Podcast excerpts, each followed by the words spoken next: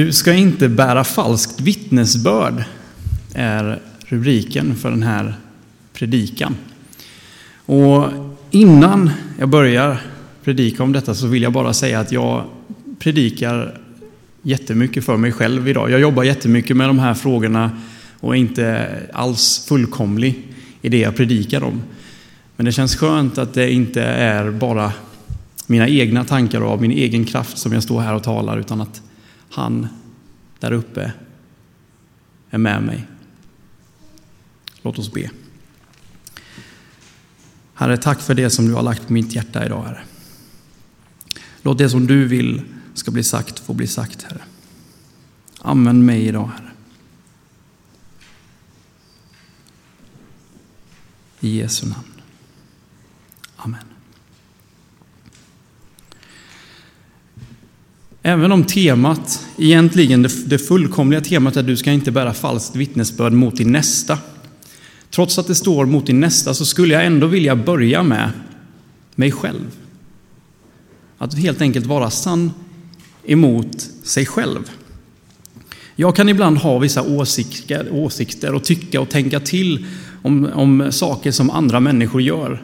När någon kanske gör någonting dumt eller har något, något beteende som, som är lite dumt, eller gör någonting dumt ganska regelbundet.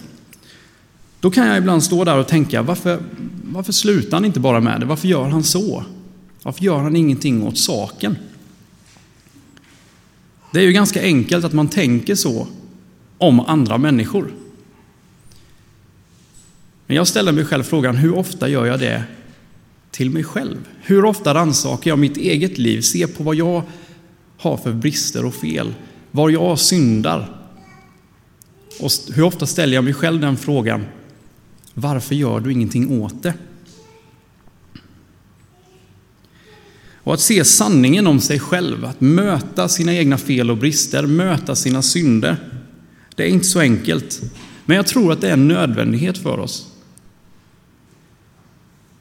Jag har själv saker som jag måste jobba på. De där sakerna ni vet som ligger allra djupast begravt i oss. Jag tror alla har någonting som ligger där begravt någonstans. Det där som man helst av allt inte vill tänka på.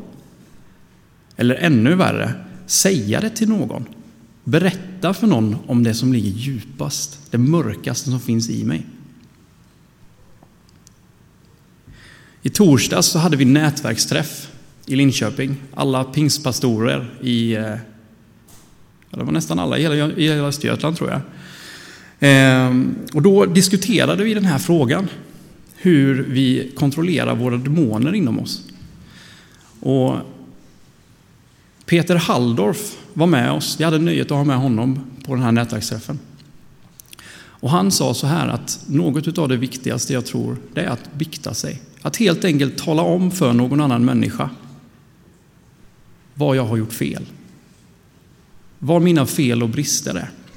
Och ju mer jag tänkte på det där, jag hade inte tänkt så mycket på det där innan, men när, han, när jag hörde att han hade sagt det så fick det mig att tänka.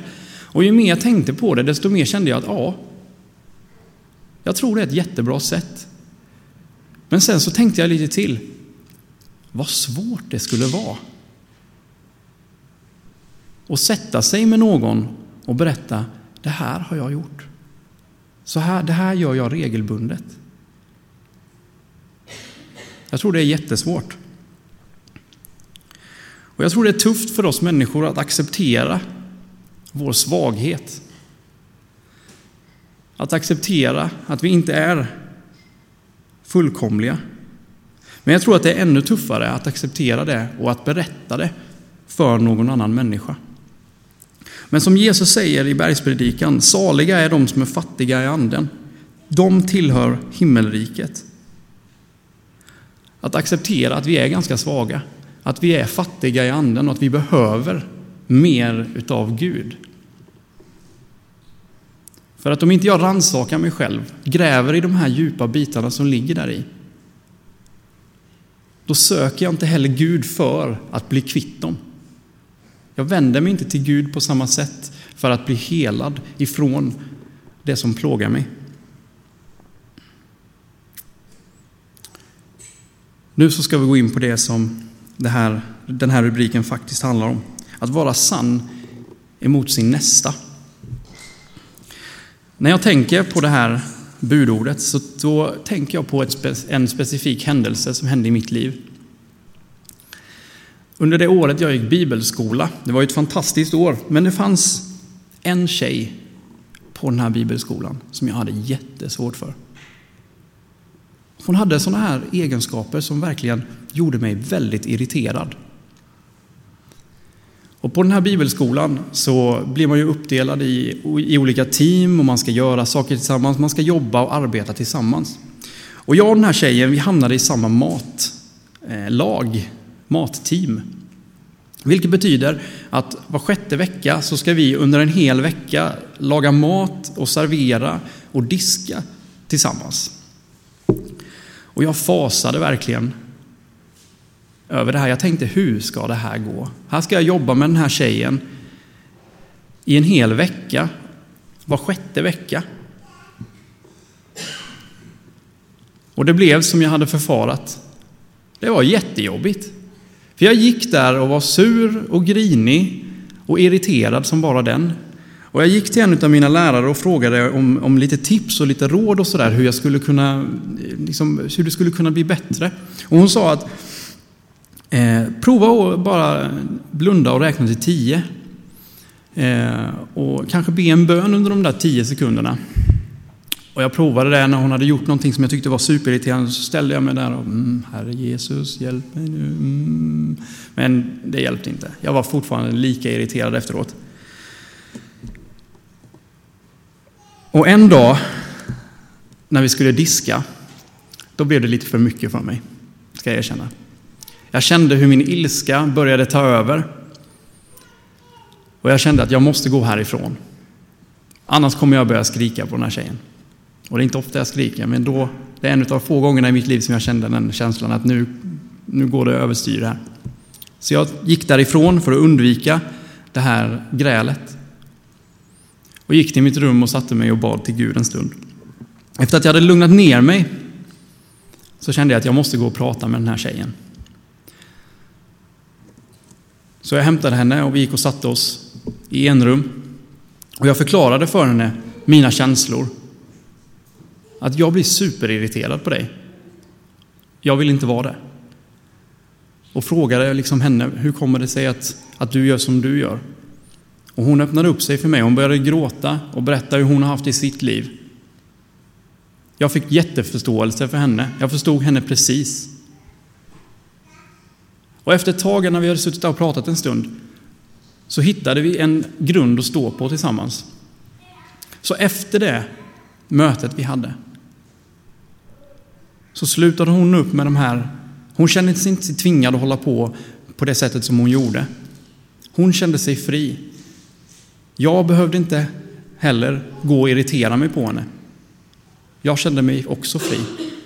Efter det så var de här matstunderna, de här när vi jobbade i matteamet, det var en fröjd. Vi hade jätteroligt och det blev så bra.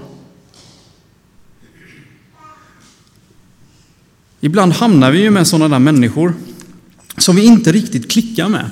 Det är någonting som ligger och gnager. Någonting som får oss, som bara får en känsla av jag gillar inte den här människan.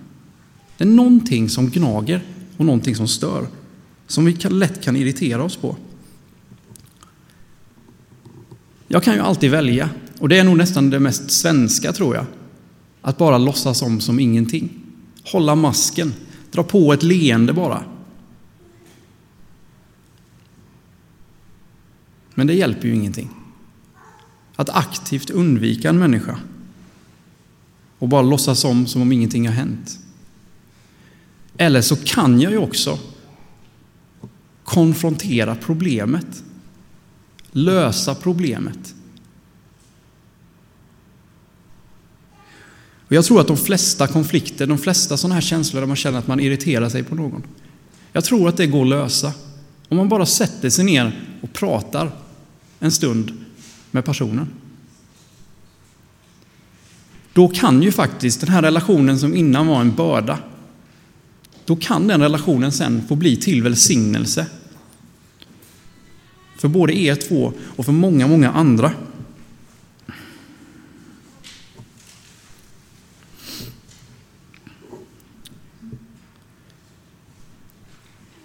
Enligt min research som jag har gjort så kan man även se att, att inte bära falskt vittnesbörd, att det också betyder att man inte ska prata bakom ryggen på någon. Och just här tror jag att många av oss faller, även jag själv. Ibland så kommer jag på mig själv att jag, nu står jag faktiskt och pratar bakom ryggen på någon annan. Jag tycker inte om det. Och det är någonting som jag måste jobba på. Och det här med att prata bakom ryggen på varandra, det är ett problem. Det skapar väldigt mycket problem som man kanske inte riktigt är medveten om. Jag var inte riktigt medveten om det förrän jag började sätta mig ner och verkligen fundera över den här predikan. Ni som någon gång har sett en reality-dokusåpa. Det är när man får följa en grupp människor som inte känner varandra och så sätts de tillsammans och ska leva tillsammans i några månader sådär. Man märker ganska så tidigt hur de börjar liksom sådär små tissla och tassla lite om varandra. Det börjar med att någon liksom pratar med någon om någon och sen så ser man att någon annan pratar med någon annan om någon annan. Och ju mer, ju längre tid som går, desto mer liksom utav det här snacket bakom ryggen på varandra blir det nästan. Och till slut så känns det nästan som att man bara tittar på ett program som, där, man tittar liksom på folk som pratar bakom ryggen på varandra. Och det som är intressant med det här, det är när man hör intervjuerna från de här människorna under tiden de är här inne, för de brukar intervjuas lite sådär regelbundet. Och då är det ganska många som säger så här, jag känner mig osäker. Jag litar inte på någon som är här. Jag tror att han eller hon inte är sig själv. Han eller hon kör ett spel.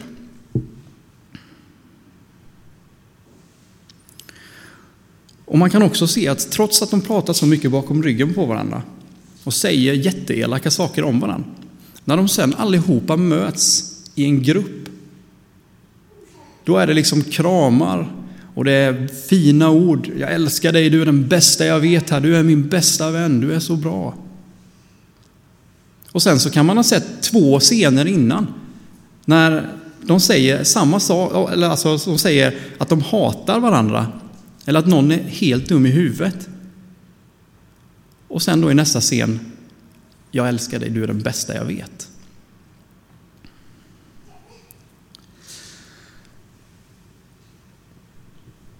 Och det blir liksom fel.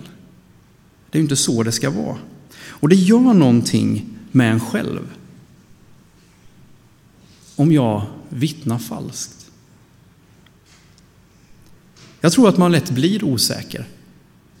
Precis som de här människorna som är med i de här reality-dokusåporna, de säger jag känner mig osäker. Det är ju inte så konstigt. För om jag hela tiden pratar bakom ryggen på andra, då börjar man ju också tänka att andra pratar bakom ryggen på mig. Och någonstans så vet jag ju inte, när vi sen träffas allihopa i grupp, är de människorna genuina då? Eller är det en mask de har på sig?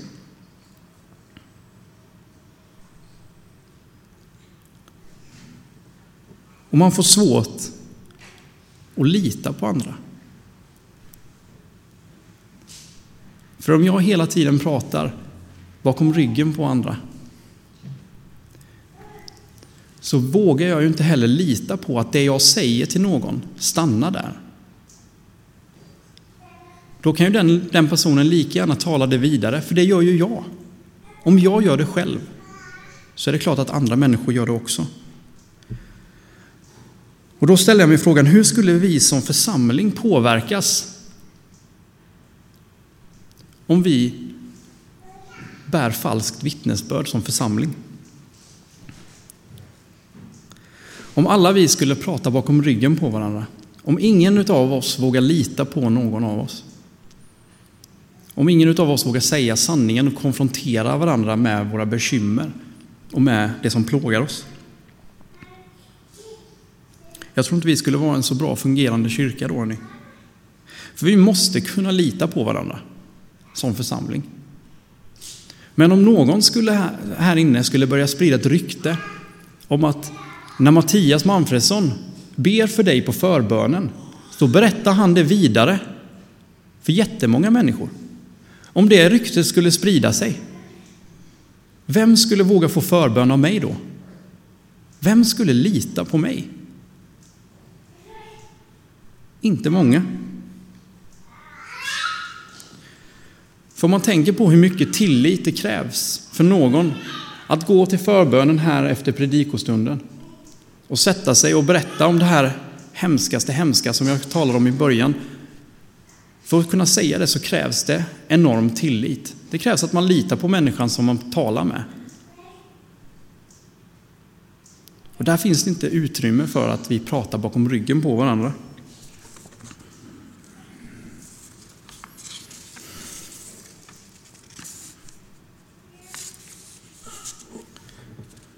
Och jag tror också att vår församling behöver vara en plats där man känner sig trygg. En plats där man kan komma och känna att man blir accepterad för den man är. Där man vet, där man känner det, att människorna i den här församlingen, de är sanna, de är ärliga. Och då menar jag inte att vi inte ska kunna säga till någon om, det är någon, om man tycker att det, det som någon gör är fel. Men det är en stor skillnad på att gå med någon i, i enrum och förklara så här ligger det till. Det är en stor skillnad att göra det eller att två personer sätter sig och talar om bakom ryggen på den här personen. Jag tycker själv att vi är ganska duktiga på detta i vår församling. Jag har inte sett eller hört någon som har pratat illa om någon annan. Och det kanske är så att vi har kommit ganska långt i vår församling, men hur är det med vardagslivet? Hur är det med, med kompisarna? Jag kan bara svara på hur det ser ut i mitt eget liv och du får svara på hur det ser ut i ditt eget liv alldeles själv. I vilket fall så är vi med och skapar den här trygga miljön. Det är upp till dig om du vill vara en människa som folk kan lita på. En människa som bygger upp tryggheten i din, i din, i din eh, gemenskapskrets. Det är helt upp till dig. Men genom att vandra i sanningen och låta bli att tala bakom ryggen på folk så är du med och bygger en bättre församling. En mer välkomnande församling, en ärligare församling som vandrar med sanningen.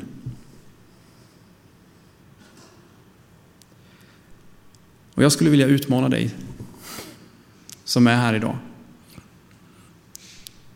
Att om du vågar ta det steget att sätta dig här på förbönen och berätta någonting som du har tänkt på jättelänge. Någonting som har legat och gnagt i dig men som, som du bara vill bli av med och bli kvitt. Om du vågar så lovar jag dig också att det sitter människor där som har tystnadsplikt som inte kommer säga detta vidare till någon. Som kommer be för dig och med Guds kraft kan du bli kvitt detta. Jag skulle också vilja utmana dig till att fortsätta jobba för en bättre gemenskap med mer tillit och mer sanning.